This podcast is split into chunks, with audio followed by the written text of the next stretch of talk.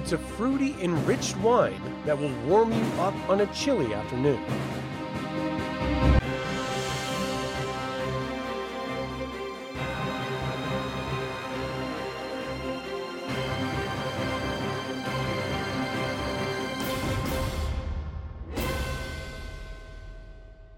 Today I'm making Dwarven Mulled Wine from Heroes' Feast, the official Dungeons & Dragons cookbook.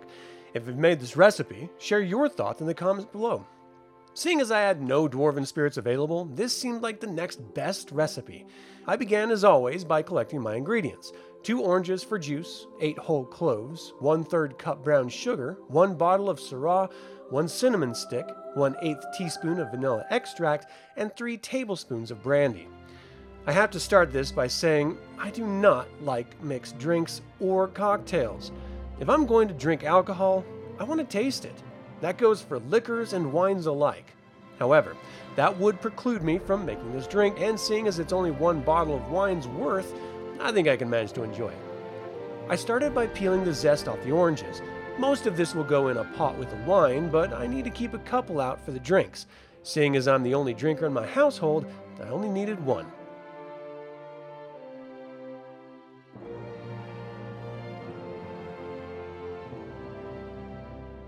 Next, I added the cloves to a few of the larger peels.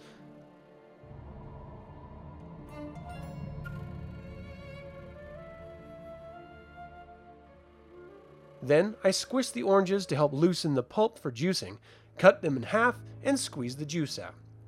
This gave me about 3 fourths a cup of orange juice.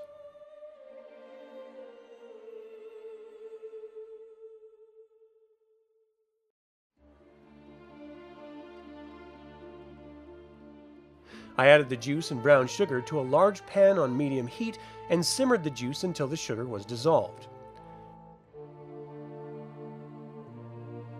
Next, I added the bottle of wine and cinnamon stick, mixing them until simmering.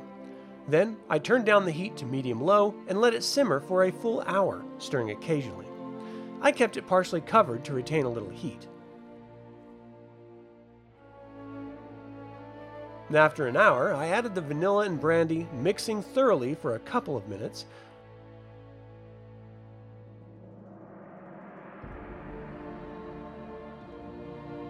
Lastly, I used a spoon with holes in it to take all of the ingredients out of the mulled wine and took it off the heat.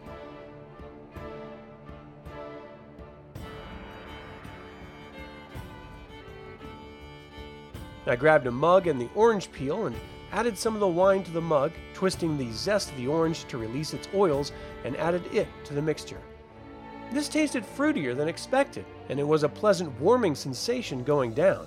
After all, a fella's got to do something to keep warm.